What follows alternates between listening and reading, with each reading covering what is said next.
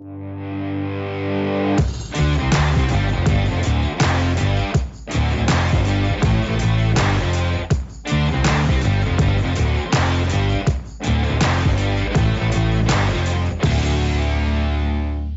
ליאור, מה נשמע? בסדר, אלכס, מה קורה? יאללה, איזה כיף לחזור אה, לשבת ביחד, אה, אתה יודע, אחרי הסקייפ פעם קודמת. כן, כן, וגם מזג אוויר אה, היום נעים, אז בכלל כיף לשבת פה. כן, ממש, ותמיד איכשהו עם הסקייפ הזה, לא יודע, אני תמיד איכשהו האיכות בסוף לא יוצאת, אה, לפחות כמו, כמו שהעורך שלנו אוהב. אה, כן, כן, וזה גם לא... פנים אל פנים, יש בזה משהו אחר. כן, זה לא אותו דבר. כן. אה, טוב, יאללה, בוא, בוא נתחיל. אה, בוא נדבר קצת על התחרויות שהיו. אה, בשבועות האחרונים, אז היה באמת... אה, מה היה לנו בסיבולת בישראל? היה את הסמרתון. כן. אה, בעצם התחרות סיבולת אה, אופני הרים, שהיא, ה... לא יודע איך לקרוא לזה, אחות של האפיק ישראל. אה, מתקיימת כל שנה במדבר. שלושה ימים, אופני ערים, תחרות זוגות. השנה גם הכניסו חד יומי, אפשר היה לעשות כל יום בודדים. שמע, שמעתי שהיה אירוע מעולה ואני מתבאס שלא הייתי. כן, אה, תשמע, אני גם אוהב שבאירועים האלה הם, אה, יש ממש מתחם כזה של קמפינג, שאתה יכול לישון שם, ואתה ממש נמצא כל הזמן באירוע, ולפחות המתחם הזה שהיה להם שם, מצטלם אה, חבל על הזמן. תקשיב, אני אומר לך שזה אירוע מדהים בכלל, אני חושב שגם האפיק וגם הסמרתון זה שניים האירועי סיבולת הכי טובים בארץ. מבחינת, מבחינה מקצועית והפקתית, ואתה יודע, קשה להשוות אותם למרתונים הגדולים וזה, אבל זה פשוט אירועים טובים, אירועים שבעיניי, מי שיכול, שווה. גם נראה שכל התקופה הזאת של הקורונה, שגם אה, לפחות אה, הגבירה מאוד את מספר המשתתפים בכל אירועי השטח האלה, גם עשתה מאוד טוב לאירועים האלה, נכון? כן, וגם, תשמע, גם הקורונה, חד משמעית, וגם רמת הבטיחות בישראל על הכבישים הולכת ויורדת. שמע, כמות הבורות על הכבישים בשנה, שנתיים האחרונות, זה פשוט לא סביר. יש כבישים מסוימים שזה פשוט מטורף. תוסיף לזה את התנועה. אני אומר לכל מי שמקשיב, trainer ואופני הרים, לא לעלות על הכביש כמה שפחות. כן, במיוחד באמצע שבוע. כן, כן, לגמרי. אה, טוב, אז אה, היה עוד אירוע, אה, בקרוב אלינו, אפשר להגיד? בדובאי. בדובאי. כן, היה חצי איש ברזל בדובאי, שבעצם זה חצי רגיל, אבל יש לו הרבה מוניטין, גם בגלל המסלול הסופר מהיר, גם בגלל שתמיד הם מצליחים להביא מתחרים חזקים, הם, אה, אתה יודע, דואגים שיבואו אה, כמה שמות גדולים. אז באמת היה שם, בגברים היה את בלומנפלד, שלא בדיוק כיכב, ואן ריל ניצח, דיוויד uh, בקגארד. אבל הקרב היותר מעניין בעיניי היה דווקא בנשים. אנשים. כן, תשמע, אה, דניאל הריף בסוג של, נקרא לזה קאמבק, אחרי שנה, שנתיים פחות טובות, עם קשר ובלי קשר לקורונה. אה, נראית קצת אבודה, גם בתחרות, נראה לי שהיא הייתה קצת אבודה. כן, נראה לי בעיקר שהפתיע אותה שיש אה, אולי מישהי כל כך חזקה ממנה, פתאום... כן, אה, לאורה פיליפ. לאורה פיליפ. שמע, אני כבר הרבה זמן אומר שלאורה פיליפ, אחרי, היא עשתה שנה שעברה כמה תחרויות מדהימות, וניצחה, אתה יודע, ובכלל, נראה שדניאל הריף קצת במגמת ירידה, ו... שמע, לראות עכשיו תחרות של אה, לוסי צ'ארלס נגד אה, אני הוג ונגד אה, אמה פלט, מהמם. וגם דניאלה, כן, לא, לא, לא נשאיר את דניאלה בחוץ. לראות את ארבעתן מתחרות אחת מול השנייה היום, וואו, זה נראה לי מאוד מאוד מעניין. כן. אה, ועדיין אה, באסה באסה קצת עם דניאל איכשהו, אתה יודע, דווקא היא הייתה מאוד אה, נראה אופטימית לפני התחרות. נגמר פחות אופטימי.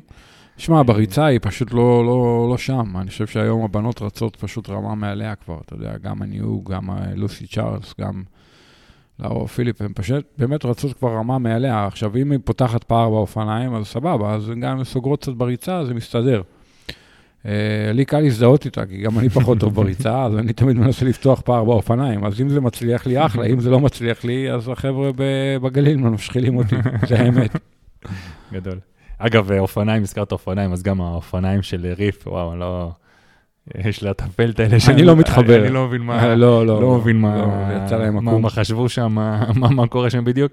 זה אגב דג, דגם שעדיין לא, לא יצא החוצה, יש, אה, לה- יש לה אולי רק לה אותו ולא לא עוד כמה מקצוענים, אבל וואו, זה נראה, נראה רע. גם בעיניי, אבל אתה יודע, אה, אגב, זה לא הראשון, פעם היה לוק, לוק גם היה איזה דגם, אתה זוכר? נכון, עם צינור מעוקם כזה. שמע, לא יודע, אולי הם מצאו איזה משהו שמצדיק את הדבר הזה. שאף אחד אחר לא, לא הבין. כן. כן. אגב, אתה יודע, ישר דובאי ישר מריץ לי איזה אסוציאציה, וזה, תמיד הייתה שם תחרות אחרת, שגם אתה... לא בדובאי, באבו דאבי, שגם אתה רצית לנסוע פעם. נכון, נכון, נכון. דורה הייתה שם. זה ב-2013, זה היה טריאטלון אבו דאבי, זה היה שני קילומטר שחייה, 100 קילומטר אופניים או 120, ואז 30 ריצה נדמה לי, זה היה כן, כאילו כן. משהו בין חצי למלא. זה מין מרחק ארוך כזה, שם מן האליפות, מרחק ארוך כזה, לא כן, משהו באמצע, כן. כן, זה לא, לא מתקיים יותר, אבל זה, כן, אבל מה, ש, מה שכן, מה שמאוד אופייני לכל המסלולים שם באמת, בדרך כלל שאיכשהו המסלול יעבור באיזה משהו... שטוח מאוד כזה, כמו של אפילו מסלול של פורמולה 1, שזה הכי שטוח בעולם והכי מהיר. תשמע, זה מסלולים כיפיים, אבל גם התוצאות שם, אה, אפשר לקחת אותם קצת בערבון מוגבל, אני לא יודע... אני לא יודע אם המרחקים לא מדויקים, אבל המסלול בטוח מהיר, שמע, הוא עשה 3.26. כן, זה מטורף. אה, כמו שאנחנו אומרים, אתה יודע, אחרי שאתה מגיע למסלול כזה, ואתה אחרי זה ממשיך להתחרות, אז קשה מאוד אה, בעצם לשבור את התוצאה שלך במסלול אחר. אה, כן, אנחנו יודעים את זה על עוד תחרויות כן. בעולם, שיש תחרויות שאם עשית אותן והיה מזג אוויר טוב, כנראה שאת התוצאה הזאת כבר יהיה לך מאוד קשה לשפר. אז החצי בדובאי זה אחד כזה. אה, כן, זהו. אבל שמע, ראיתי תמונות מגניבות משם, זה נראה יפה, אולי אה, יום אחד, לך תדע. כן, ממש, בהחלט. שנוכל לנסוע עם האוטו, אז... עם האוטו. כן. טוב, כן. עכשיו בואו נדבר קצת בגזרה המקומית, יש הרבה חדשות. גם איירון מן שבעצם מתקיים בנובמבר, סוף סוף הייתה הכרזה על המרחק המלא. זה לא יהיה בתל אביב הפעם. לא. זה בטבריה, כמו ששיערנו עוד לפני שנה, אבל בטח היו הרבה דיונים על זה. האמת, אני אגיד לך את האמת, קצת הפתיע אותי בסוף שזה באמת בטבריה. חשבתי שאולי זה כן, כן ישתנה. אתה בטוח יודע יותר טוב ממני. כן, שמע, יתרונות וחסרונות, אתה יודע, לתל אביב מול טבריה בעיניי. היתרון בטבריה שיש לך שחייה כמעט בוודאות, למרות שאחרי מה שהיה השנה, לא אבל לא משנה, אתה יודע, הסיכוי שבכנרת יהיה ים מאוד מאוד גלי ולא תוכל לשחות הוא אחד להרבה. הסיכוי בים כן. תיכון שתהיה שחייה בעייתית או לא תוכל לשחות הוא הרבה יותר גבוה. זה היתרון של הכנרת על פני ים תיכון, אתה יודע, וגם... Uh, עוד פעם, שונה, אתה יודע, יתרונות וחסרונות לכל דבר, אה, אל תספיד את תל אביב עדיין. כן, טוב, זה יהיה מעניין. אה, רק אה, באמת המסלול, לפחות איך שהוא פורסם כרגע בטבריה, נראה לי, הוא בעצם על אותו תוואי שטח כמו החצי שהיה, נכון? כן. שגם מעניין, מעניין אם זה ישתנה, כי אני גם מאמין שלתחרות איש ברזל מלא, אולי ירצו לעשות מסלול ריצה יותר, לא יודע, שטוח, שאולי אולי כן יהיה פה עוד שינויים, לא? הגיוני? אה, יש מצב, בוא נראה, אני, אתה יודע, אה, ימים יגידו. מנוע מלספר או ימים יגידו? בכל מקרה, אתה יודע, זה הוכרז כאליפות המזרח התיכון באיש ברזל, כן. שזה משהו מאוד משמעותי. בואו רגע נעשה רגע זום אאוט. הולך להיות גם חצי, גם מלא, באותו יום, ב-25 לנובמבר. א', אה, זה משהו שאיירומן התחילו אותו בשנים האחרונות, לאחד תחרויות ובעצם לעשות מלא וחצי באותו יום. זה קורה אה, בניס למשל, זה קורה באיירומן קרנס באותו יום. יש תחרויות שזה יום אחרי יום, כמו שראינו בטאלין, שהיינו בשנה שעברה בטאלין, אז המלא היה בשבת והחצי היה אבל תגיד, אה, איך, איך אני, קצת קשה להבין איך מתמודדים עם אה, העומס של האנשים, כאילו, אתה יודע, בסופו של דבר המסלול יהיה עמוס. המסלול יהיה עמוס, בוא, זה עוד משהו שצריך איכשהו לפצח אותו, כדי לפתור את הבעיה הזאת, גם מבחינת זמנים, מסלולים, ויש דרכים אה, אה, להקל את העומס. אני לא חושב שלמנוע אותו ב-100%, אבל אתה יודע, בהחלט אה, להקל אותו. אה, וזה הוכרז כאליפות המזרח התיכון. עכשיו, למה זה מאוד מאוד חשוב? כי בעצם יש באיירומן היום אה, כמה עשרות תחרויות במלא. מתוכן אה, יש תחרות בעצם שהיא מוגדרת כאליפות בכל יבשת. יש בקרנס את אוקיאניה, יש את פרנקפורט באירופה, סנט ג'ורג' באמריקה, מה שהיה פעם טקסס כל השנים. אה, ובעצם אה, בכל אה, דרום אפריקה זה אליפות אפריקה. וזה תחרויות שמקבלות גם יותר סלוטים להוואי, מקבלות יותר מוניטין, תקשורת, בדרך כלל שמים אותם בפייסבוק live, כלומר סביר מאוד להניח שיהיה שידור פייסבוק live כאילו אשכרה אה, שידור חי של כל התחרות, מההתחלה עד הסוף, שלא נתקלנו בזה עד היום בארץ. אה, לא כן, לא קרוב מקווה. לזה אפילו. אני, כן, כן, כן, אני Mhm. מקווה. אני מאמין שיגיעו כל מיני אנשים בכירים מאיירונמן, מהארגון העולמי, אני מאמין שיביאו, יבואו אה, ספורטאים אה, בכירים. מחו"ל. אתה יודע, זה מייצר הרבה יותר עניין. אה, וגם העיתוי של התחרות הוא טוב, כי בנובמבר, תלוי ברוב למי, העולם, אבל נדבר על זה אחר כך. לא, אבל ברוב, לרוב העולם קשה לייצר תחרות, בטח ובטח מלא, בנובמבר. זה רק במקומות מאוד ספציפיים באירופה, אתה יודע, אולי מיורקה וכאלה, אתה יודע, אה, ספרד וזה. אה, או באמת במזרח התיכון, ישראל, או בעולם ההפוך, שזה כבר משחק אחר, כאילו כל המדינות שבהן אה, בנובמבר זה שיא הקיץ. אבל אני חושב שזה דווקא גם טוויסט מעניין, כי אנחנו יודעים שלמשל הרבה מקצוענים אוהבים להתחרות די מהר אחרי הוואי. כן. כדי לעשות ולידיישן לשנה אחרי. שנה הבאה. אז uh, אתה יודע, יש לא מעט מקצוענים אירופאים, מבחינתם זה קפיצה די קטנה. שמע, זה יכול להיות מעניין.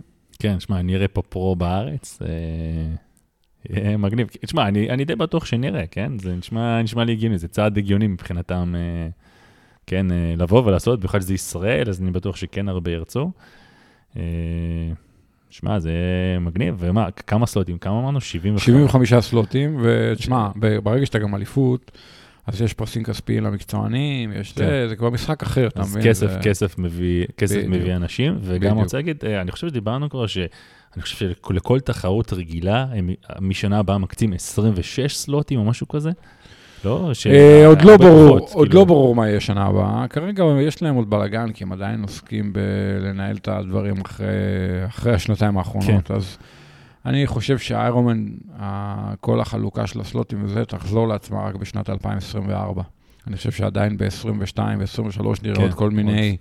שאריות והשלכות של כל מה שקרה בשנתיים האחרונות. בוא נניח שהקורונה מאחורינו, ב-2024 כבר הכל יהיה מסודר. עד אז עוד הכל קצת ב... אתה יודע. כן, אגב, אה, זו הזדמנות מעניינת באמת להרבה אנשים, אני חושב, לא יודע, שמי שרוצה חולם על ה slot הזה, אתה יודע, תמיד אני חושב, תחרויות באמת, אה, אליפויות כאלה, במיוחד שמתקיימות פעם ראשונה ויש הרבה סלוטים, יש הרבה יותר סיכוי כאילו למקומיים, אה, אולי, אה, אתה יודע, בגלל שיש הרבה, אז אה, אתה יודע, אולי יש שם גם roll down, אז כן לקבל את ה slot הזה, תמיד גם אה, קופץ לי בראש אה, טיוואן וכאלה, איירונמן טיוואן, שגם ברגע שזה יתקיים גם באזורים שם, אז אה, יש ישראלים שנסעו לשם, ו... כי ב- כשזה תמיד מתקיים פעם ראשונה, אז איכשהו יותר קל, אה, עדיין אנשים כאילו לא עלו על הטריק או לא עלו על ה... ללא ספק. את זה, אז... ללא אה, ספק. תשמע, בוא, בוא ניקח את החצי האחרון בטבריה. היו 40 סלוטים, לדעתי 38, אם לא 40, נלקחו על ידי ישראלים. ישראלים. אה, אולי כמה חבר'ה זרים, אני לא זוכר, אולי, אולי איזה שניים, שלושה שגרים בחו"ל והם ישראלים. בוא נגיד שבמלא השנה, אני מעריך שאם יש 75 סלוטים, אז אה, בטח חצי מהם ילכו לישראלים נגיד. תשמע, זה מטורף. שליש, שמע, זה המון. כן. תחשוב, כן, זה כן. המון. עכשיו, תזכור שיהיה גם באותו יום חצי. אז גם יהיה שם אה, סלוטים. אה, גם מהחצי יהיו סלוטים? כן, וואו. כל חצי יהיה סלוטים, אז תחשוב כן. שגם שם אה, חלק מהישראלים... חשבתי שדווקא אה, בקונסטלציה הזאת, מהחצי יהיה לאליפות העולם בחצי, לא לא למלא. לא, אתה יהיה לאליפות העולם בחצי. וגם למלא, אבל. במלא יהיה לאליפות העולם במלא. אתה מבין כאן? כן, כאילו, כן, כן. אז תחשוב שבסך הכל מצטבר, יש לך מעל 100 סלוטים, זה... תחשוב מה זה יפה. עושה. יפה מאוד. ללא ספק בשנים הבאות אנחנו נראה הרבה ישראלים באליפות העולם, גם בחצי, גם במלא, וזה שינוי מבורך, כי אני תמיד אומר ש... אה, זה משהו שמניע את כל הענף הזה קדימה. כשאנשים משתתפים באליפות העולם, משהו קורה. כן. משהו קורה להם, משהו קורה לאנשים שמתאמנים איתם, משהו קורה לקבוצות, למאמנים, זה מייצר איזושהי דינמיקה, זה מחולל משהו שהוא בעיניי אה, לוקח את הענף קדימה, וזה מבורך בעיניי. כן, אני מסכים איתך לגמרי, ואני מחכה לזה. אני כבר, אה, אתה יודע, הפייסבוק שלי היה מפוצץ באנשים שנרשמו, אה, ונראה לי שזה ממשיך את הגל משנה שעברה. לגמרי. טוב, אבל uh, יש לנו עוד חדשות מקומיות, גם הישראמן לא יושב בשקט, וגם שם אנחנו רואים דברים מעניינים. קודם כל הכריזו בעצם שיהיו בדיקות סמים, משהו ש... וואו, לא יודע כמה, כמה פעמים דיברנו על זה בהקשר של הישראמן, בהקשר של תחרות אחר, אחרות, אבל בעיקר בהקשר של הישראמן. Uh, בעבר דיברנו גם עם דניאל, uh, ולא יודע אם, לא, אם, אם מי לא דיברנו. גם הוא התקשר אלינו לספר לנו על, ה, על ההחלטה הזאת. אה, שמע, באיזשהו מקום אני לא מאמין שזה סוף סוף קורה. אה, גם, גם אה, מה שחשוב להגיד, שההחלטה על מי ייבדק, היא לא תילקח על ידי מארגני התחרות, אלא הוועד לסימום אולימפי, איך שזה נקרא, הוא יחליט את מי לבדוק. הסוכנות הישראלית למניעת סימום בספורט או משהו כזה. כן, כן, כן. נדמה לי, כן. כן, אז... לגמרי, כן. שזה לא מובן מאליו, כי האיסרמן הוא זה שמשלם את הכסף, הרבה פעמים דווקא מי שבוחר את מי לבדוק זה מארגן התחרות. אה, אז אה, יהיה מעניין, וחשוב גם לציין שהבדיקות הן לא יהיו רק בתחרות עצמה, אלא מי שרשום לתחרות ייבדק גם בשבועות, חודשים אה, לפני. אז זה משהו שעוד, כי אתה יודע, כמו שאמרת, הספורט שלנו, הספורט שלנו מתפתח, מתקדם, אנשים מגיעים לאליפויות עולם, אבל לא תמיד הוא מתקדם לכיוונים גם הכי חיוביים. ואין מה לעשות. אה, חלק מהספורט הזה, יש גם אנשים ש... אתה יודע, הם אה, יותר בחלקים האפורים. אה, אפור כהה. אפור כהה. כן. אני מסכים איתך במאה אחוז, אתה יודע, אני, אני אחד האנשים שבשנים האחרונות כל הזמן, אתה יודע, טוען שצריך לנסות לשמור על הספורט הזה הכי הוגן וטהור שיש. אה, וזה תפקיד גם של הספורטאים, בראש ובראשונה. בסוף אה, אני מצפה מהספורטאים שיתחרו הוגן ושלא ייקחו חומרים אסורים וזה, וגם של המארגנים, שאתה יודע, אה, יאכפו, גם יחנכו וגם יאכפו, וזה צעד סופר מבורך בעיניי. אני מאוד מאוד שמח שהוא, שוב, שהוא סוף סוף קורה, ואני מקווה שבעקבותיו אה, נראה בדיקות חומרים אסורים באמת גם בטבריה, גם אולי באפיק ישראל, ועוד כל מיני תחרויות שבעיניי הן ראויות לסטנדרט הזה, לתו תקן הזה, שחלק ממנו זה גם בדיקות חומרים אסורים, באופן כזה או אחר. שמע, אני חושב שזה חלק בלתי נפרד מ... אמור להיות חלק בלתי נפרד מתחרות, ממוניטין של תחרות, אז uh, מקווה שכל אחד שיש לו באמת תחרות רצינית, עם כל כך הרבה משתתפים, כי אנחנו מדברים פה על כמויות מאוד גדולים של משתתפים, אני לא מצפה מ... תחרות של איזה 100-200 איש, אה, אתה יודע, שיהיה את הבדיקות, אבל ממשהו בגודל, בסדר גודל כזה, נראה לי בעולם של היום, זה חלק, אה, אמור להיות חלק בלתי נפרד. לא, אני מסכים איתך, עוד פעם, אני חושב שעם כל הרצון הטוב לסמוך על זה שהספורטאים יהיו רק הוגנים וישרים, זה לא ריאלי. כן. כי באמת היום עם כל העניין של הסלוטים וכל העניין של הרשתות החברתיות וזה, אנחנו רואים שאנשים מוכנים לעשות הרבה מאוד דברים בשביל לעמוד על איזה פודיום. כולל uh, דברים שהם לא חוקיים, הוגנים ומוסריים וכדומה, ועוד פעם, הבדיקות זה חלק מהעניין. כן. ושיפוט. ושיפוט. ושיפוט, גם כן. תוך כדי התחרות, אתה יודע, שיפוט, עוד פעם, גם הישראמן מנסה לעשות כל מיני פעולות לשפר את השיפוט, כדי שגם יהיה שיפוט טוב, וגם לא יהיה אחרי זה כל מיני, אה, אתה יודע, ההוא יגיד ככה, זה כן, יגיד ככה. כן, שבעצם שאף אחד לא יכול לא בכלל להיות uh, טענות, אתה יודע, שיש שיפוט אובייקטיבי, כמו שאמרנו, אולי מישהו אפילו מחו"ל, שופט מחו"ל, שאתה אין לך, לא יכול להיות לך שום טענות לגבי זה אחרי זה. חד משמעית. דבר נוסף, שעוד בשורה שיצאה מה Ironman בעצם, שהם אומרים שמין אכיפת drafting באיזושהי מערכת אלקטרונית. אה, שנעשית בווידאו. אה, האמת, אני לא, לא כל כך בקיא בפרטים, אני לא יודע בדיוק במה מדובר, ואני סתם מתאר לעצמי איך דבר כזה יכול באמת להיעשות. כי הרי פעם קודמת דיברנו שבסרטונים... יש הרי ש... מערכת שפיתחו, שיש לך על האופניים. אז זהו, אבל זה יש על האופניים. כן. אז אה, זה משהו, אני מבין שזה לא זה, כי פה מדובר על מערכת שכאילו מנתחת וידאו. לא יודע, מעניין, בטח בהמשך נגלה עוד פרטים. תראה, בואו ניקח את הכדורגל, הכניסו דבר. הבלאגן נמשך. כי עכשיו כן, מתחילים כן. להגיד, הוא היה צריך ללכת לבר, לא היה צריך ללכת לבר, השופט ור טעה, השופט ור צדק, אתה יודע, מה, מה, אני, אתה יודע, הייתי נגד ה... אתה יודע, זה תמיד דילמה, יש לך טכנולוגיה, אז מה, את, uh, בטניס נגיד, הכניסו את הטכנולוגיה, mm-hmm. וזה מאוד שיפר את איכות השיפוט, כי אין, נגע בקו, לא נגע בקו, יש מצלמות כאילו.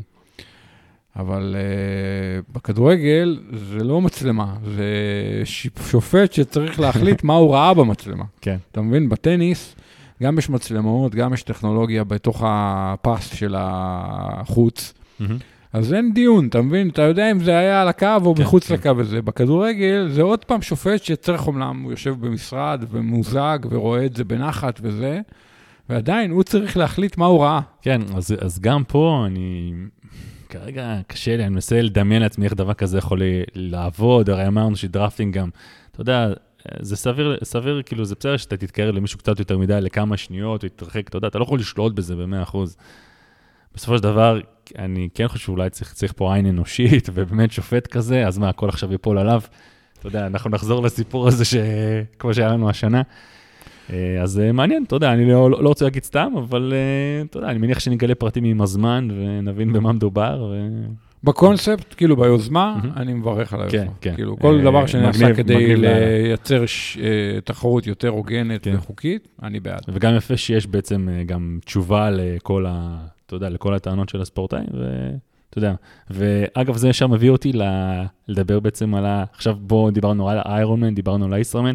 בוא נדבר קצת על התחרות בסופו של דבר, שהתחרות uh, כנראה, אתה יודע, גם התחרות בין שתי התחרות האלה, אפשר להגיד, אה, היא בעצם מקדמת, uh, גם היא טובה לנו.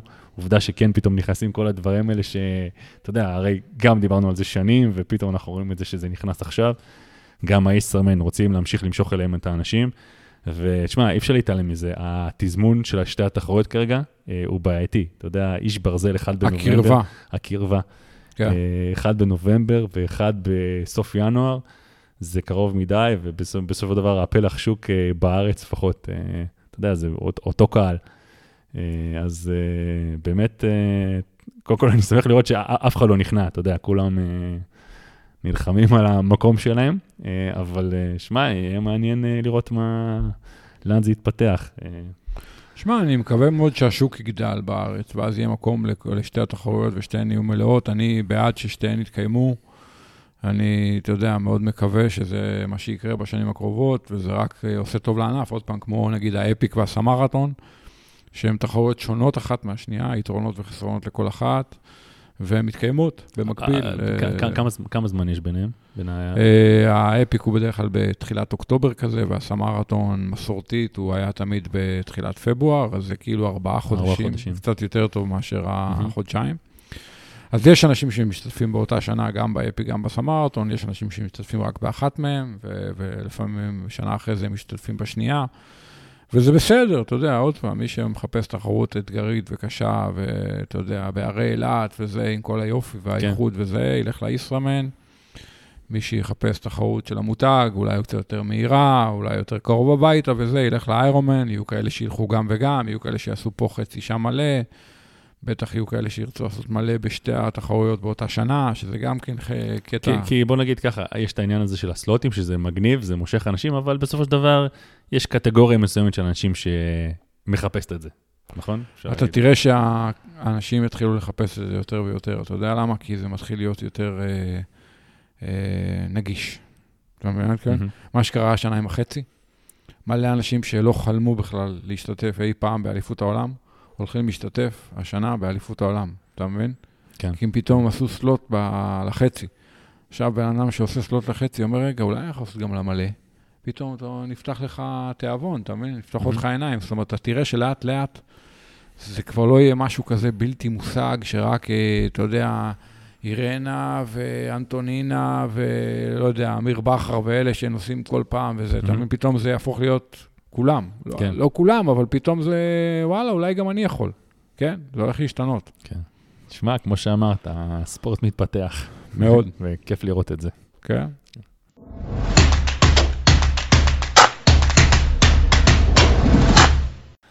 אוקיי, ליאור, אה, אז אה, יום שישי האחרון, סוף סוף אה, יצא לנו לרוץ ביחד, רצנו בנוף כרמל. עזרתי אומץ לרוץ איתך, כן.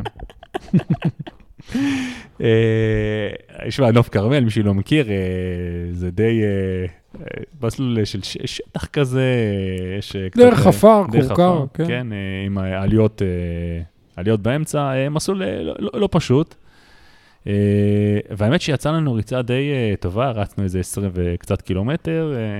יצא יותר מהר מבדרך כלל שאנחנו רוצים שם. Mm-hmm. ואחרי זה שחזרנו, ראיתי שכתבת גם איזה פוסט ה, בקבוצה הפנימית, אה, באמת על, על הריצה הזאת, ובאמת על העניין הזה שאתה יודע, אתה רץ בקצב מסוים, אה, מרחק מסוים, ואז אתה מתחיל לומר לעצמך, אוקיי, טוב, מה זה, הריצה, הרגשתי טוב, מה שאני לא ארוץ גם ככה בתחרות אחרי זה. אז בוא, בוא תספר קצת על מה שאתה כתבת ומה שעל המחשבות שלך על זה. תראה, קודם כל, אתה יודע, בזמנו כתבתי בשוונגי, זו כתבה שכתבתי לה שלושה קצבים באיש ברזל או משהו כזה, אז כתבתי על הקצב שאנשים מתאמנים בו, מהמם. על הקצב שהם חושבים שהם ירוצו בו בתחרות, ועל הקצב שבסוף הם רצים בפועל. שזה שלושה קצבים שונים לגמרי, הקצב כן. שבן אדם מתאמן, הקצב שהוא חושב שהוא ירוץ בתחרות, והקצב שב... ואתה יודע, בעיניי זה טעות של הרבה אנשים. אה, אז קודם כל, בוא, בוא אני אשאל אותך, למה רצנו בדרך נוף כרמל, אם זו דרך קשה? למה רצנו שם? כן, שמע, זה- האמת, זה דרך ש... איך שלא יודע, כבר, כבר היסטורית, קודם כל זה דרך קשה, זה מסלול לא פשוט, ובדרך כלל אתה, אתה רוצה לחזק את הרגליים, רוצה איכשהו תמיד, אה, כמו שאתה אומר, אה, קשה עם באימונים, קל בקרב, אז אני אומר, אוקיי, אם החזקתי את זה בנוף כרמל, אני, אני אחזיק את זה בתחרות, לא משנה מה, מה הם יביאו שם. אז איכשהו, מבחינת הראש לפחות, הריצה הזאת, אה, לי תורמת הרבה. לא, אני מסכים איתך, קודם כל אני חושב שזה נורא כיף לרוץ שם. כן, זה זו בטוח. דרך מאוד יפה על הכרמל, עם נוף, כן. כן, וגם זה בשטח, ואני חושב שעדיף לרוץ בשטח אה, כמה שיותר ופחות בכביש, מבחינת פציעות, אימפקט על הרגליים וזה. אתה רואה שם מקצוענים למשל, אתה מסתכל על החבר'ה באתיופיה, בקניה, אלה שרצים את ה-150, 200 ומעלה קילומטרים בשבוע, הם רצים את רוב הריצות שלהם בדרך עפר. נכון. לא משנה איזה נעליים יש לנו ואיזה שיכוך וזה, עדיף לרוץ בדרכי עפר ולא על האספלט. חוץ מזה, הריצות ההרריות האלה, אני חושב שהן מחזקות באמת את הרגליים אה, ועוזרות, אתה יודע, מחזק לך בעיקר את כל השרירים האחוריים, גם בעלייה וגם בירידה, אה, אתה יודע, ארבע ראשי והכול, אתה גם לומד לרוץ יותר מהר אולי בירידות. אה, וגם, אני חושב שזה מצניע אותך.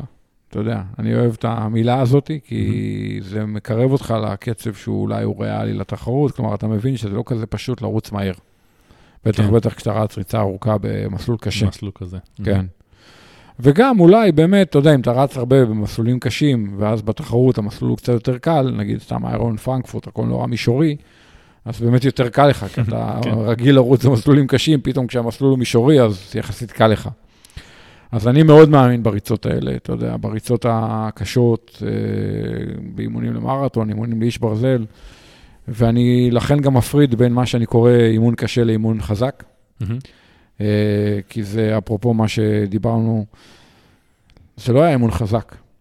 נכון. סיימנו בדופק ממוצע לא גבוה, קצב היה די טוב, אבל לא מטורף, זה לא היה איזה אימון, אה, קצב של אימון אינטרוולים או משהו, אבל הייתה ריצה קשה. עכשיו, למה קשה? כי אתה רץ בשטח, הרבה עליות וירידות, זה משאיר כאילו יותר אימפקט על הרגליים. כאילו מצד אחד, כן, מצד שני, אני רוצה להגיד לך שנניח הרגשתי יותר טוב מאשר שעכשיו הייתי רץ במישור, אה, לא יודע, בים, את הריצה הזאת, כי מבחינת השטח, לפחות האימפקט דווקא... כי אתה, כן, בגלל, הבט, בגלל שבים אתה רץ על הטיילת, על הבטון כן, ועל כן. המשתלבות. לא, לא, אני מסכים איתך.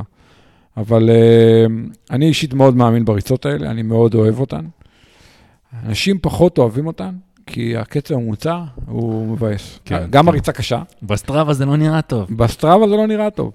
Uh, הקצב הממוצע יוצא לא משהו הרבה פעמים, ואז אנשים אומרים, וואי, תשמע, יצא לי קצב ממוצע לא טוב וזה, אני אומר, אוקיי, אבל איפה רצת? כן. ולא רק זה, תקשיב, רצנו ביום שישי, היו תנאים מושלמים, לא הייתה רוח, היה, לא היה חם, לא היה קר. עוד חודשיים, אותה ריצה, אנחנו 20 שניות יותר לאט, בגלל החום. כן, 20 שניות זה כאילו במצב הכי 20 טוב. שניות לקילומטר, כן. כן. אז אני אומר, צריך תמיד לקחת כל המשתנים בחשבון, ולא לפתח איזושהי תחושת אה, מסוגלות, תחושת יכולת שהיא קצת לא ריאלית. אני כן בעד לפתח תחושת מסוגלות, ולפתח תחושת יכולת ולהיות יומרני והכול, אבל צריך להיות גם מחוברים ומציאותיים. ולמשל, סתם, גמרנו את הריצה הזאת, לא הייתה כל כך ארוכה, אבל בכל זאת רצנו, אני יודע, איזה שעה 45, שעה 50. מהמם. אמרתי, תשמע, אני לא יכול לרוץ ככה באיש ברזל. ה... במסלול הזה, לסיים בקצב כזה, ה effort היה, היה לי גבוה מדי. כן. אתה מבין? עוד לפני שאני מסתכל בכלל על הוואטים ב Stryd או על הדופק ב Garmin, ה effort, בתחושה, היה לי בתחושה. גבוה. כן, אתה כן. מבין? כאילו, אני לא יכול להחזיק אה, את ה effort הזה אחרי ששחיתי ורכבתי 180, אין מצב, זה לא, לא יקרה. אז אה, אתה יודע, צריך להיות כנים ולדעת את האמת, כאילו, ואז גם לא לפתח איזושהי תחושת אה, זמן, תוצאות, זמנים, לא משנה, נקרא לזה, שהיא לא מציאותית. כן, כי, כי הרבה אנשים כן אה, מפתחים את ה... אתה יודע, אתה רץ את הריצה הזאת, אתה אומר, אה, אוקיי, החזקתי את זה. טוב, אז מה, הגיוני מאוד שגם בתחרות אני, אנחנו רואים את זה, אתה יודע, אנחנו רואים את זה הרבה מאוד, כל הזמן. ה... אבל איך, נניח, אוקיי, נניח אני, אני לא מודע לזה באמת, סבבה? נניח אני בן אדם ש... אני עכשיו עשיתי את זה, ואני חושב, אוקיי, אני יכול לרוץ ככה בתחרות. אני צריך איזושהי בקרה, נכון? אני צריך ש... איך, איך אני יכול לבקר את זה? איך אני יכול להבין שאני טועה? איך אני יכול להבין לא לעשות את הטעות? שמע, אני תמיד אומר, אם אתה עושה, נגיד, סתם, חמש ריצות של uh, שעתיים ורבע, שעתיים וחצי, נגיד, לקראת תחרות, אתה מבין, נגיד, במסלולים שונים, בתנאים שונים וזה, אז בדרך כלל הדברים מתחילים להתכנס. Mm-hmm. אתה רואה פחות או יותר אותם מספרים, אולי אותו קצב ממוצע וזה, וגם אתה יודע להגיד מה התחושה, מה היה הדופק, אם יש לך מד ואטים, אז מה היה הוואטים, ואז על הדבר הזה בדרך כלל גם צריך לקחת קצת פקטור. כי בטח ובטח אם זו ריצה נקייה, כנראה שהתחלת אותה במצב יותר טוב מאשר כן. שתתחיל את הריצה באיש ברזל. אה, אם זה היה ריצה אחרי רכיבה, אז אולי לא צריך פקטור, אם זה היה אחרי שבוע אימונים, אז אולי לא צריך פקטור, אבל בסוף, אתה יודע, צריך לאט לאט להבין מה ריאלי, ולא להיתפס בריצה אחת שהיא הייתה מעולה בתנאים מושלמים, במסלול מישורי, ולהגיד, הנה, רצתי ככה וככה, בדופק ככה וככה, אז אני יכול לרוץ ככה וככה. זה לא כן. עובד. אני, אני, זה, זה, זה על פניו נשמע מאוד הגיוני מה שאתה אומר, ואנשים אחרים בטח אומרים, אה, אוקיי, ברור שזה ככה, ברור שזה נכון מה שאתה אומר, אבל בסופו של דבר, במבחן המציאות, אנחנו רואים שזה לא... זה, אנשים לא מתייחסים לזה ככה, כאילו... אני אגיד לך את זה אחרת, אם עכשיו אני אבקש מאנשים לרשום על פתק לפני, נגיד, קח את הישראמן האחרון, mm-hmm. לפני המלא, כמה אתה הולך לרוץ? זמן או קצב ממוצע, לא משנה, זה אותו דבר. תכתוב על פתק, תקפל, תן לי אותו. ולצורך העניין נפתח את הפתק הזה אחרי התחרות, אנחנו כנראה נראה שרוב האנשים לא הצליחו לרוץ את הפתק הזה. Mm-hmm. אתה יודע, כי כנראה הם חשבו שהם יצליחו לעשות משהו שהוא, אין לו באמת מספיק אחיזה במציאות, אתה מבין? כן. או שמישהו אמר להם, או שהם חשבו בעצמם, או שזה גם וגם. אה, לפעמים גם, אתה יודע, אם מישהו שואל אותי, אז אני, אתה יודע, לא חושב שהוא, אתה יודע, יכול לרוץ את הקצב שהוא חושב שהוא יכול לרוץ. כי באמת אנשים לא מצליחים לשקלל את העייפות המצטברת, ואתה יודע, את כל מה שיקרה להם. במיוחד מישהו לא רוכב מספיק חזק, אתה יודע, אז הוא מתחיל את הריצה, מצב גופני לא טוב. גם אם הוא רץ לכאורה נקי, מדהים. Mm-hmm. איך אני תמיד אומר, מי שנגיד רץ שעה 25 בחצי מרתון, שזה קצב 4 או 4 וטיפה, הוא אמור לרוץ 3.20 ומשהו באיש ברזל, אין סיבה שלא. אבל אם הוא גמר את עצמו באופניים, הוא ירוץ 4 שעות באיש כן. ברזל. אתה מבין? כן. אז כאילו, או אם הוא לא אכל ולא שתה, הוא ירוץ 4 שעות, למרות שהוא רץ לכאורה נקי מצוין, אתה מבין? אבל אה, ריצה בתחרות זה לא ריצה נקייה. כן, אני גם חושב שזה הרבה עניין של אה, ניסיון אה, אישי. אבל גם, אתה יודע, אני גם אוהב לשמוע על ניסיון של אנשים אחרים, ואתה יודע, גם עכשיו שאנחנו מדברים על זה, אני מקווה שמישהו שומע את זה ואומר לעצמו, אוקיי, אני אקח לתשומת ליבי ואני אחשוב על זה, ואולי אני אנסה גם ליישם. כי גם אני חושב, תמיד אפשר ללמוד הרבה מ... אתה יודע, סיפורים של אנשים אחרים, אה, כישלונות של אנשים אחרים, ואתה ראית הרבה כישלונות כאלה. בהחלט, ראיתי גם הצלחות וגם חוויתי כישלונות כן, כן והצלחות. כן, כן, כן, לגמרי. כולנו. כן.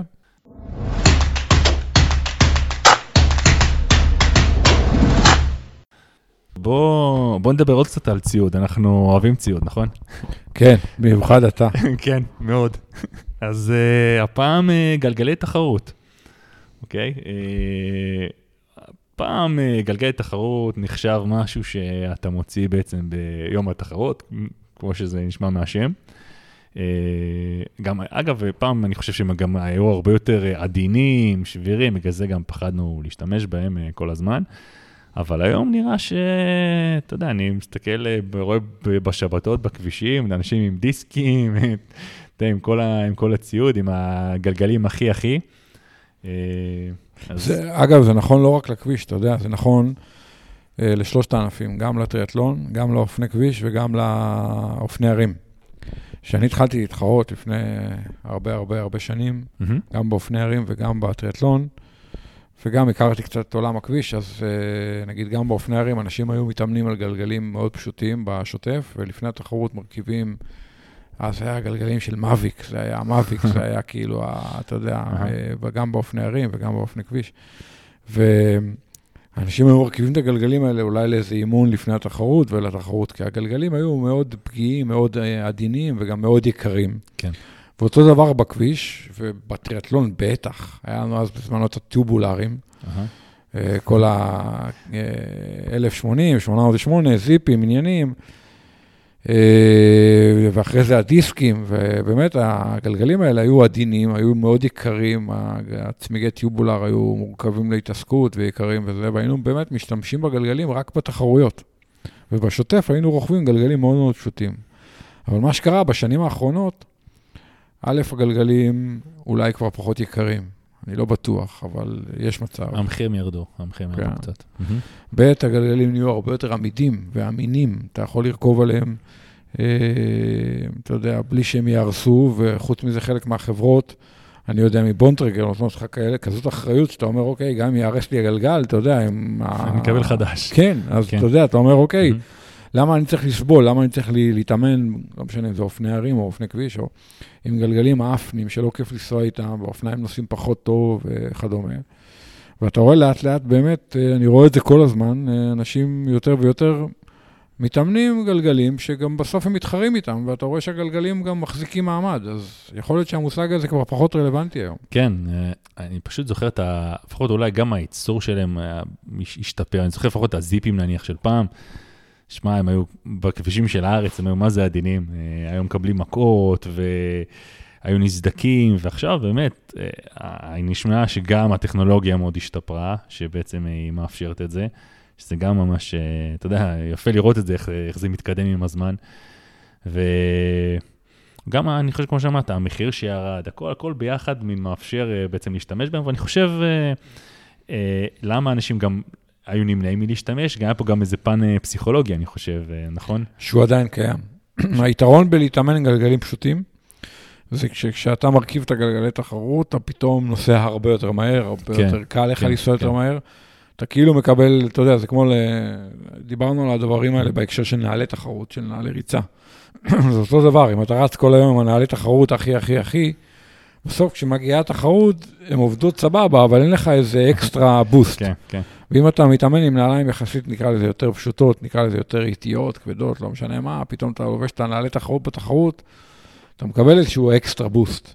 אין ספק שפסיכולוגית יש לזה יתרון. אתה יודע, אני עוקב אחרי קצת ספורטאים בעולם וזה. למשל, אני רואה את טימותי אודונל, הוא תמיד. עם גלגלי אלומיניום נורא פשוטים כאלה כן, על הטרק כן. שלו, אבל הוא חריג. אתה כבר כמעט לא רואה ספורטאים מתאמנים ככה. נכון, הרוב כבר הם אה, באמת על גלגלים יותר עמוקים, ומשהו שהרבה יותר קרוב לגלגל תחרות לפחות. וגם אני אגיד לך, אני חושב שאומנם באמת הטכנולוגיה מאוד מתפתחת, אבל עדיין קיימים הרבה מאוד דפקטים ודברים שאתה מגלה רק כשאתה רוכב, אין מה לעשות. אתה כן צריך לרכב עם הגלגלים האלה, ובשביל לראות, קודם כל, גם, גם בעיות בגלגל, וגם לראות איך הגלגל מתנהג. אני חושב שהרבה מאוד אנשים שאומרים את הגלגל היום בתחרות, אז סבבה, נניח הישראמן זה תחרות מאוד ספציפית, שיש שם רוחות, שיכול להיות שהגלגל לא יתנהג כמו שאתה רוצה, אבל גם יש uh, תחרות אחרות, שגם אני חושב שאם אתה לא רגיל לגלגל, אתה תיקח פניות בצורה הרבה יותר זהירה.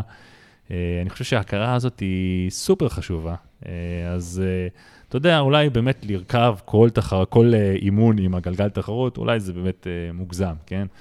אבל אני כן חושב ש... אה, להגיע רק אה, לתחרות עצמה ולפני, אימון אחד לפני, לנסות אותם, זה, זה לא מספיק. אה, וגם, אתה יודע, נכנס פה עוד איזה פן של כל ה... אמרת, היה טיובולר בעבר, אז עכשיו אנחנו, עכשיו טיובלס. עברנו לטיובלס, נכון? כן. אז גם, בדרך כלל את הטיובלס הזה, אתה לא תשמור את הצמיג טיובלס עם החומר שנה שלמה עכשיו, שוכב בצד. חשוב סובב אותו, וכל איזה ארבעה חודשים ככה להחליף את החומר הזה. בדרך כלל אתה תרצה לשים את החומר, לראות גם איך, ה, איך הטיובלס הזה נוסע עם הגלגל תחרות. יש פה הרבה דברים שאתה תרצה לבדוק הרבה לפני התחרות. אז uh, זה גם עוד משהו שמכניס את ה... כאילו, מגביר את השימוש בגלגל. אני מסכים איתך, אני בהחלט מסכים איתך.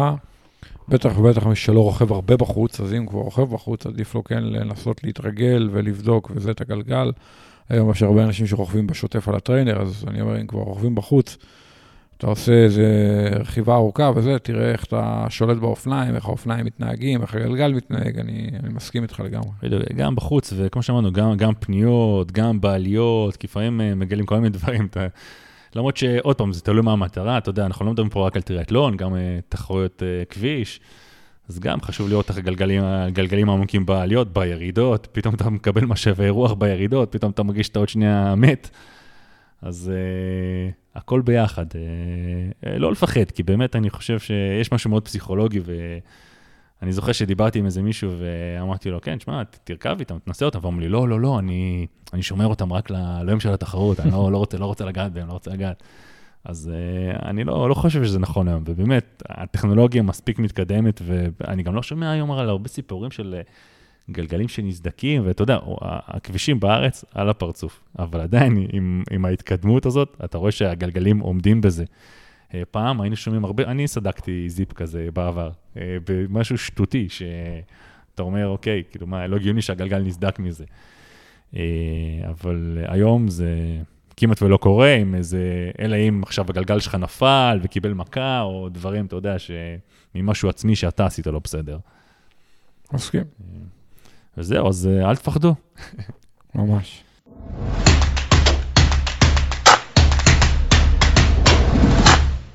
עכשיו אנחנו הולכים אה, בעצם אה, לפתוח פינה חדשה. האמת שהפינה הזו הייתה רעיון של אשתו של ליאור, אדווה, שנמצאת כאן איתנו היום. אז קודם כל, אדווה, בואי תציגי את עצמך. טוב, אהלן, היי אלכס. שלום לכולם. אני אדווה, קודם כל אשתו של ליאור במעל 20 שנה האחרונות, אבל חוץ מזה, אני גם דוקטור להנדסה כימית, ובשנים האחרונות אני עוסקת בעיקר במחקר ופיתוח, במשרות ניהול. אה, שונות כאלה ואחרות. אחלה, סבבה. ו... אז בעצם אה, בואי נדבר קצת אה, על הפינה. הפינה שאת בעצם הצעת, שהפינה שתערב, אמרת שיש הגבלות רבות בעצם בין עולם העסקים לעולם הספורט, ואנחנו הולכים לדבר בעצם בפינה הזאת על דוגמאות כאלה. נכון. בעצם כבר לפני איזה שנתיים, אה, ליאור ואני עשינו איזה סשן כזה בחברה הקודמת שעבדתי בה, בעמיעד, אה, ו... וזה קורה לנו הרבה מאוד בבית, אה, שאנחנו מדברים על דברים ומוצאים את המקומות המשותפים האלה, שעקרונות מסוימים שמשמשים את ליאור בעולם הספורטיבי, בעולם הסיבולת, בעולם התחרות, אה, הם מאוד אה, דומים ושימושיים לעקרונות שאנחנו מפעילים גם בעולם העסקי. אה, שגם בסופו של יום הוא תחרותי, אבל הוא עולם מאוד טוטאלי, בדומה לעולם של ספורט הסיבולת. אז בעצם הרעיון של הפינה הוא לקחת סיטואציה אה, ש, שליאור, או המתאמנים שלו, אנשים בתחום של, אה, שמתחרים ועוסקים בתחום סיבולת, אה, נתקלים בה. לנתח את העיקרון ש, שהנחה את, ה, את, את מי שנכח בסיטואציה, ולראות איזה שימוש אנחנו עושים בסיטואציות אחרות לגמרי בעולם העסקי, באותם העקרונות. בסוף זה, זה די דומה. אז... אה, בואי נתחיל. יאללה. אז מה, מה הנושא היום? אז אמרנו, נתחיל ממשהו שגם לליאור וגם לי יש איזשהן דוגמאות אישיות שלנו בסיטואציה ש, שהיינו בה, והשם וה, של העיקרון ש, שנדבר עליו הוא uh, תעדוף והוצאה לפועל. באנגלית זה נקרא Prioritize and Execute. אה, ונדבר בעצם על סיטואציה שבה הכל קורס, אה, שבה שחור בעיניים, שום דבר לא הולך, השתבשות בסדר גודל אה, גלובלי. מגה אירוע, אמרנו. מגה אירוע.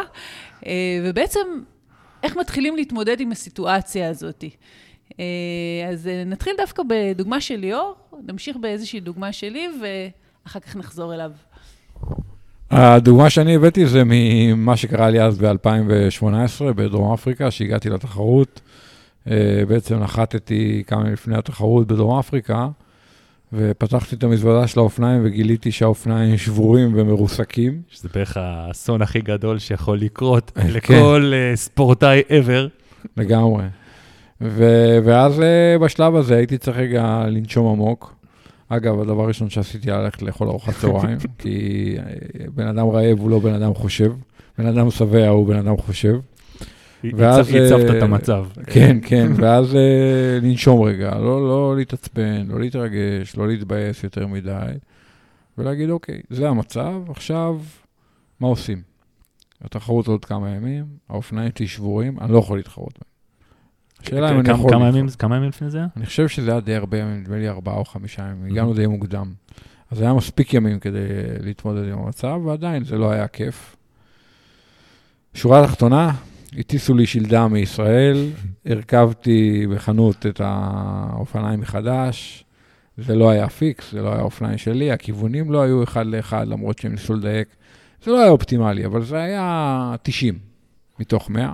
ואני מניח שבעצם ההטס- ההטסה הזאת, זה לא הדבר הראשון שעלה לך בראש, לא, אני מניח שהכנת עוד אה, מקרים ותגובות לאירוע, אה, לא? בחנו שתי חלופות עיקריות, אחת זה להשיג שלדה שם, או אופניים קומפלט, והשנייה זה להטיס אופניים מישראל. בסוף לא הצלחנו להשיג שם שלדה או אופניים במידה לארג' והטסנו שלדה מישראל. אה, טרק CTC שלחו לי שלדה מהארץ. וגם אז היינו צריכים למצוא חנות ושיסכימו לזה, וזה לקח 24 שעות רק ה... אה, כל ההחלפה, ההרכבה, זה, לראות שהכל עובד, שהכל זה, כשמרכיבים, תמיד יש איזה חלק שלא נפתח, איזה בורג שנשבר. אה, זה היה תהליך מאוד מאוד מעניין, שהסתיים בזה שהתחרתי, והייתה לי אחלה תחרות, וגם עשיתי סלוט לאליפות העולם, והייתי על הפודיום, כלומר, זה הסתיים ממש טוב. כן, גם יש פה לא רק אה, משבר טכני, אני חושב שגם יש פה גם משבר מנטלי, לא באיזשהו מקום, כי גם כשאתה צריך עכשיו להתחרות על שלדה שהיא לא שלך, יש פה גם... אה, גם וגם, תחשוב, שלושה ימים לפני תחרות, אתה מתעסק רק בדבר אחד. במקום ב- להתארגן, לנוח, לאכול, אתה, אתה לא יכול לרכוב. אתה יכול לשחות, Mhm. אתה יכול לרוץ, אבל אתה לא יכול לרכב, החבר'ה הולכים לרכוב, אתה לא יכול לרכוב, אין לך אופניים. קיצר, זה אכל לי את הראש, אבל עדיין הצלחתי איכשהו אה, לנהל את זה ולתפקד. אוקיי, אדווה? אז אה, בעצם, ליאור, הסיטואציה הייתה סופר מורכבת, והדבר היחידי שיכולת לשלוט בו זה התגובה שלך. אה, ובתגובה הזאת תעדפת, אה, ואמרת, מה הדבר הכי חשוב, מה הצעד הראשון שאני יכול לקחת, עם, שייקח אותי צעד אחד למעלה, מחוץ לבור. אחרי, אחרי שהוא אכל. לא, לדעתי זה היה הצעד הראשון. הצעד הראשון היה לאכול. Uh, בדומה, אני חושבת שיש לנו סיטואציות כאלה, הסיטואציה הכי קיצונית שאני יכולה לספר עליה, uh, זה הסיטואציה שקרתה לי, שהתמניתי למנהלת הפיתוח ב- בחברה הקודמת שעבדתי בה. Uh, החברה הזו הייתה חברה מאוד גדולה, עם התמחות uh, ושם בעולם הסינון. Uh, והתקבלה החלטה בחברה הזאת, עוד לפני ש... סינון, סינון מים. סינון מים. אה, עוד לפני שהתמניתי, התקבלה החלטה אה, לפתח אה, גם מוצרי אה, בקרה. ולא סתם בקרה, בקרה חכמה. אני חייבת להגיד שאני לא הייתי בין האוהדים של ההחלטה הזאת, חשבתי שאנחנו צריכים לעסוק במה שאנחנו טובים בו ולהמשיך לרכוש את מה שאנחנו תמיד רכשנו. אה, פחות או יותר שעה אחרי שהתמניתי אה, לתפקיד, הבן אדם שהוביל את הפרויקט הזה הודיע שהוא מסיים את תפקידו, ושעתיים אחר כך החברה ששכרנו לתת לנו את מגוון פתרונות הבקרה, הבקרה החכמה, הבקרת בלוטוס, האפליקציה, אה, התייצבה בשער המפעל והודיעה שהיא פושטת את הרגל. אה, ובשלב הזה, כשיש לנו אה, מוצר להשיק שקשור לבקר הזה, שיש לנו השקה בתערוכה תוך שנה מאותו יום, שקורית פעם בשנתיים ולא ניתן להזיז אותה, צריך לקבל החלטות. אה, מה, עם מה אפשר להתקדם ועם מה לא.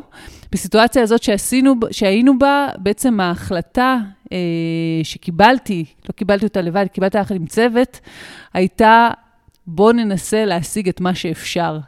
ומה שאפשר היה להשיג היה דווקא את הבקר הפשוט, הבקר בלוטוס, שאיתו באמת הצלחנו להגיע לתערוכה ו- ולהשיק את המוצר, הוא תרם לנו גם הרבה מאוד בהמשך הדרך. אבל הסיטואציה הייתה בעיקר overwhelming. התחושה של, ה- של, של סיטואציית overwhelming, זהו, איך, איך בעצם אה, יש את השוק הזה שאתה... זה נפל עליך, איך, אה, בעצם, איך, איך מתקדמים שם? איפה הארוחה הזאת? איך, אה, איך מגיעים לזה?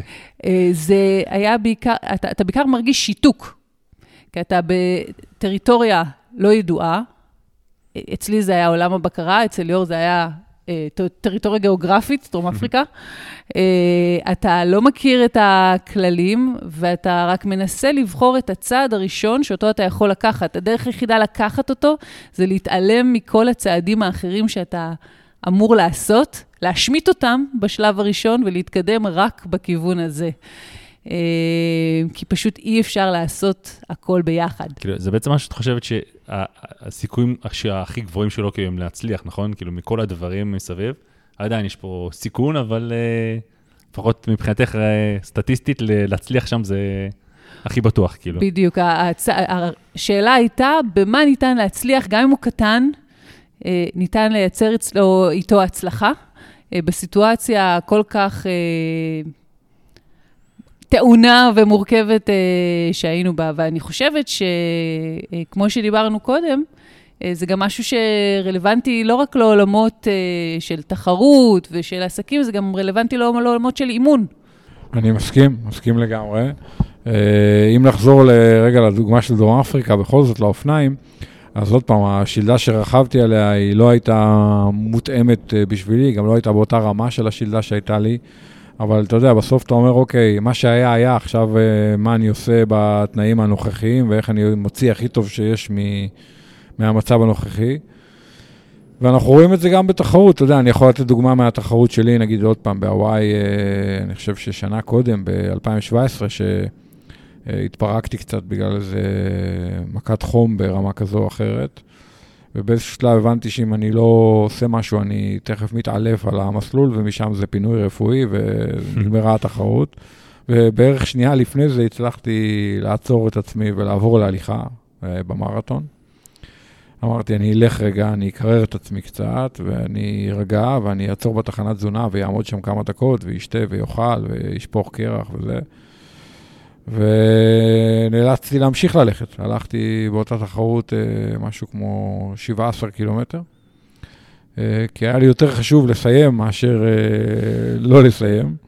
באותו שלב זה היה לבחור בין כמה חלופות, עוד פעם, הייתי כמובן תוך כדי תחרות, זה לא שאתה יושב במזגן ובנחת, אבל החלופה שחשבתי שהיא הכי טובה היא לנסות להמשיך להתקדם ולסיים. כן, שימו לב שכל הדיבורים עד עכשיו, לא עלינו פה בכלל המילה פרישה, או לזרוק את כל הכלים, וכאילו, תמיד יש גם את הצד הזה, כן? אה, ושזה אנחנו עושים את הפינה הזאת, בעצם בדיוק לדבר על, על הדברים האלה. כן, אה, כן, אני חושב שהרבה פעמים ספורטאים נתקלים בסיטואציות שיש להם איזה סוג של ריבוי משימות, או משבר. שהוא לפעמים משבר, אה, נגיד, חד-חד ערכי, ולפעמים משבר שהוא משולב, שקורים לך כמה דברים. יש לך פאנצ'ר וקר לך ונפל לך בקבוק. עכשיו תחליט מה יותר חשוב, לתקן את הפאנצ'ר, להתלבש או אה, להביא את הבקבוק. אה, ואז פשוט אתה צריך, תוך כדי תנועה, להחליט מה הדבר הכי קריטי, ומה אתה יכול לדחות, או מה אתה יכול להסתדר גם אם זה לא יהיה מושלם. ולפני זה באמת אני חושב, אה, כן לנסות להירגע רגע כדי לחשוב בצורה בהירה, כי אחרת אה, זה לא ילך לשום מקום, נכון? נכון, אני חושבת, ועל זה לא נדבר הפעם, אבל כל הנושא של Prioritize and Execute הוא רלוונטי בשתי רמות, ואנחנו מדברים על זה הרבה בבית, ליאור ואני, כי גם יש את מה שקורה עכשיו ויש את המטרה ארוכת הטווח. אז כל הנושא של סיגול אה, יכולת, הסתכלות מיקרו ומקרו וקבלת החלטות, אנחנו, זה אותו בן אדם, אבל הוא מקבל החלטות בו זמנית, גם על המיקרו וגם על המקרו. כל הזמן להיות במקום הזה, זה משהו שאולי נדבר עליו בפעם הבאה. תודה רבה שהערכתם אותי, אלכס. אה, ליאור, תודה. בשמחה, וגם, אה, אני מניח שגם נשמח לשמוע רעיונות מאנשים אחרים על הפינה, וגם מה חשבתם על הפינה. ואתם מוזמנים לכתוב לנו כמו תמיד אה, בפייסבוק או בכל, אה, אנחנו זמינים בעצם בכל הפלטפורמות. תודה, אדווה.